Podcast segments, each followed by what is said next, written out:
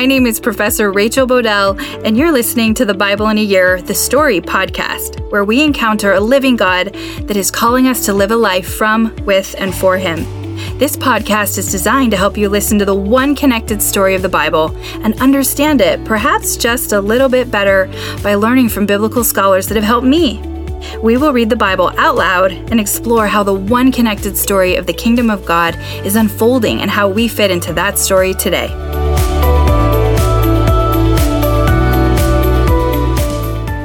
This is day 107, and I'm reading from the NIV version of the Bible 1 Samuel 27 and 28, Psalm 23, 56, and 63. 1 Samuel 27. But David thought to himself, One of these days I will be destroyed by the hand of Saul. The best thing I can do is to escape to the land of the Philistines. Then Saul will give up searching for me anywhere in Israel, and I will slip out of his hand. So David and the 600 men with him left and went over to Achish, son of Maoch, king of Gath.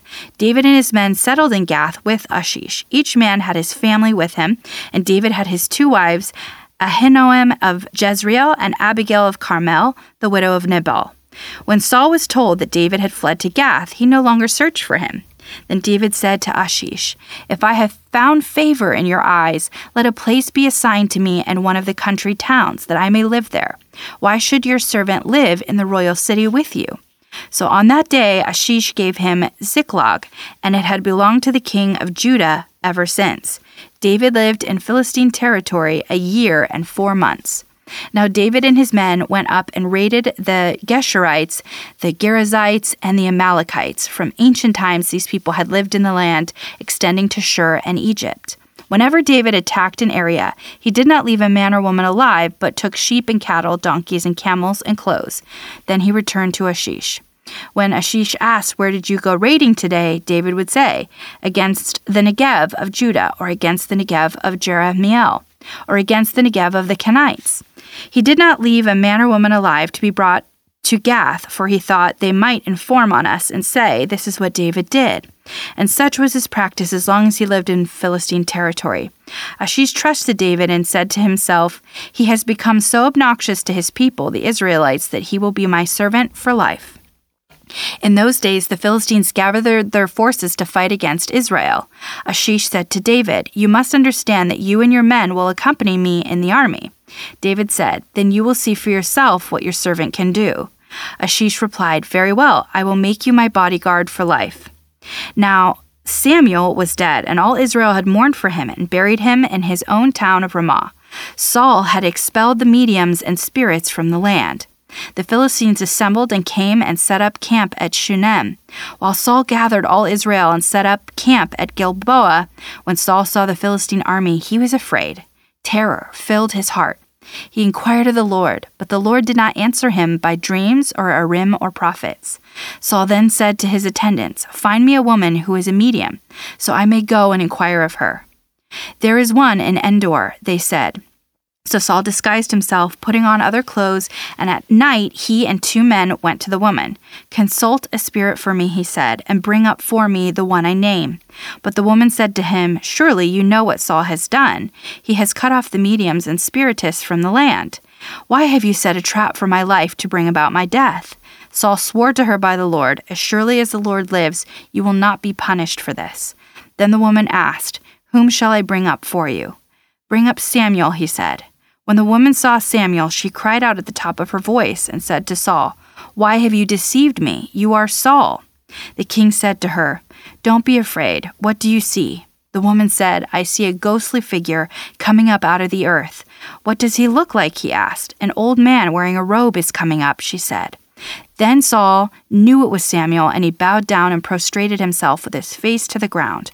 Samuel said to Saul, Why have you disturbed me from bringing me up? I am in great distress, Saul said. The Philistines are fighting against me, and God has departed from me. He no longer answers me, either by prophets or by dreams. So I have called on you to tell me what to do. Samuel said, Why do you consult me, now that the Lord has departed from you and become your enemy? The Lord has done what he predicted through me. The Lord has torn the kingdom out of your hands and given it to one of your neighbors, to David. Because you did not obey the Lord or carry out his fierce wrath against the Amalekites, the Lord has done this to you today. The Lord will deliver both Israel and you into the hands of the Philistines, and tomorrow you and your sons will be with me. The Lord will also give the army of Israel into the hands of the Philistines. Immediately Saul fell full length on the ground, filled with fear because of Samuel's words. His strength was gone, for he had eaten nothing all that day and all that night.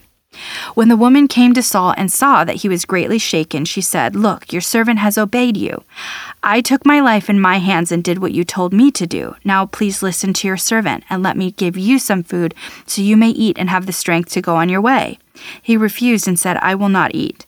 But his men joined the woman in urging him, and he listened to them. He got up from the ground and sat on the couch. The woman had fattened calf at the house which she butchered at once. She took some flour, kneaded it, and baked bread without yeast. Then she set it before Saul and his men, and they ate. That same night they got up and left. Psalm 23 The Lord is my shepherd, I lack nothing. He makes me lie down in green pastures. He leads me beside quiet waters. He refreshes my soul. He guides me along the right paths for his name's sake. Even though I walk through the darkest valley, I will fear no evil for you are with me. Your rod and your staff, they comfort me. You prepare a table before me in the presence of my enemies. You anoint my head with oil. My cup overflows. Surely your goodness and love will follow me all the days of my life, and I will dwell in the house of the Lord forever. Psalm 56 Be merciful to me, my God, for my enemies are in hot pursuit. All day long they press their attack. My adversaries pursue me all day long. In their pride, many are attacking me. When I am afraid, I put my trust in you, in God, whose word I praise. In God I trust, and I am not afraid. What can mere mortals do to me? All day long they twist my words. All their schemes are for my ruin. They conspire, they lurk, they watch my steps, hoping to take my life. Because of their wickedness, do not let them escape. In your anger, God, bring the nations down. Record my misery. List my tears on your scroll. Are they not in your record? Then my enemies will turn back when I call for help. But this I will know that God is for me. In God, whose word I praise, in the Lord, whose word I praise, in God I trust, and I am not afraid. What can man do to me? I am under vows to you, my God. I will present my thanks offerings to you, for you have delivered me from the death and my feet from stumbling, that I may walk before God in the light of life. Psalm 63 You, God, are my God. Earnestly I seek you. I thirst for you. My whole being longs for you, in a dry and parched land where there is no water. I have seen you in the sanctuary and beheld your power and your glory, because your love is better than life. My lips will glorify you. I will praise you as long as I live. And in your name I will lift up my hands. I will be fully satisfied as with the richest of foods. With singing lips my mouth will praise you. On my bed I remember you. I think of you through the watches of the night. Because you are my help, I sing in the shadow of your wing. I cling to you. Your right hand upholds me. Those who want to kill me will be destroyed. They will go down to the depths of the earth. They will be given over to the sword and become food for jackals. But the king will rejoice in God. All who swear by God will glory in him, while the mouths of liars will be silenced. All right, so for me, this part of the story, I mean, there's something going on in First Samuel and then something I want to highlight uh, in Psalms, but the part in First Samuel 27 to 28, this question pops into my mind What is our relationship to God in desperation? Is it surrender or self determination? And then the part in Psalms that really just captures me and I try to remember and focus is sometimes I think we call out to God and we want him to take away what's hard or you know that's the only thing we can think of but when you read the psalms it's saying when you when i'm walking through the valley of the shadow of death it's the fact that we're going to walk through hard things. We're going to feel a sense of desperation. And we will be faced with this question what is our relationship to god going to look like in seasons or moments of desperation? Is it surrender? Are we reaching for Him and for His rescue and for His presence in His time and His way? Or are we trying to call out to Him and for the purpose of save me like this in this way right now, and we're trying to control the scenario? So in chapter 28, Dr. Ryan Kelly, in his interview with Nancy Guthrie, describes this as Saul's second lowest point his lowest being his death, which we read about next. But Saul is so desperate to hear from God, but not for godly reasons. Dr. Ryan Kelly says, for selfish ones. Remember, Saul wants God to be a part of his world and is not willing to yield his whole heart to God to be a part of God's will and God's way.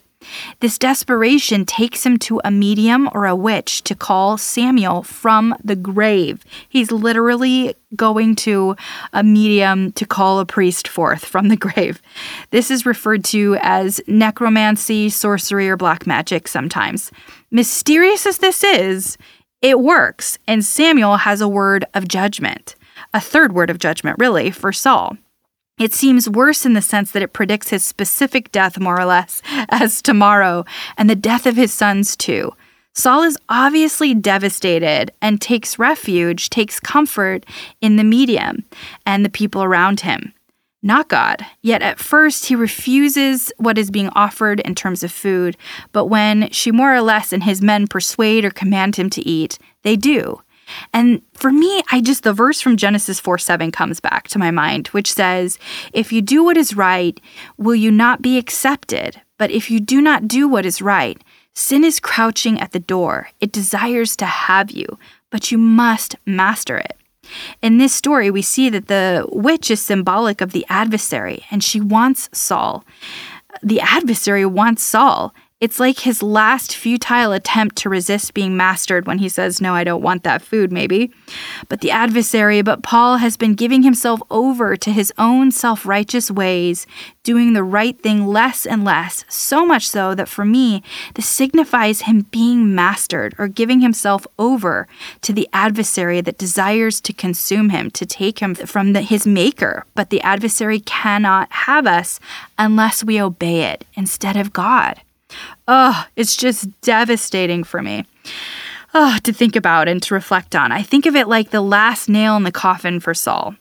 I'm convicted to ask myself when reflecting on this story what is my response to God when I feel this sense of desperation?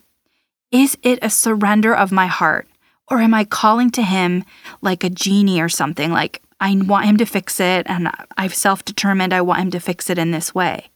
Do I yield on my knees to God, surrendering my sin for His atonement and yielding my portion of power and authority to represent Him as the King of my heart and life? Or do I go to God to hear Him for my comfort alone, for what I want and need alone, for the outcome I want singularly, and if I don't hear what I want or need, I take the actions to try and make what I want happen on my terms? Yikes! It's so much to think about. And the song that really pops in my head is I Surrender All. All to Jesus I surrender.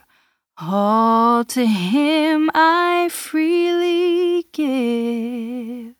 I will ever love and trust Him. In His presence daily live. I surrender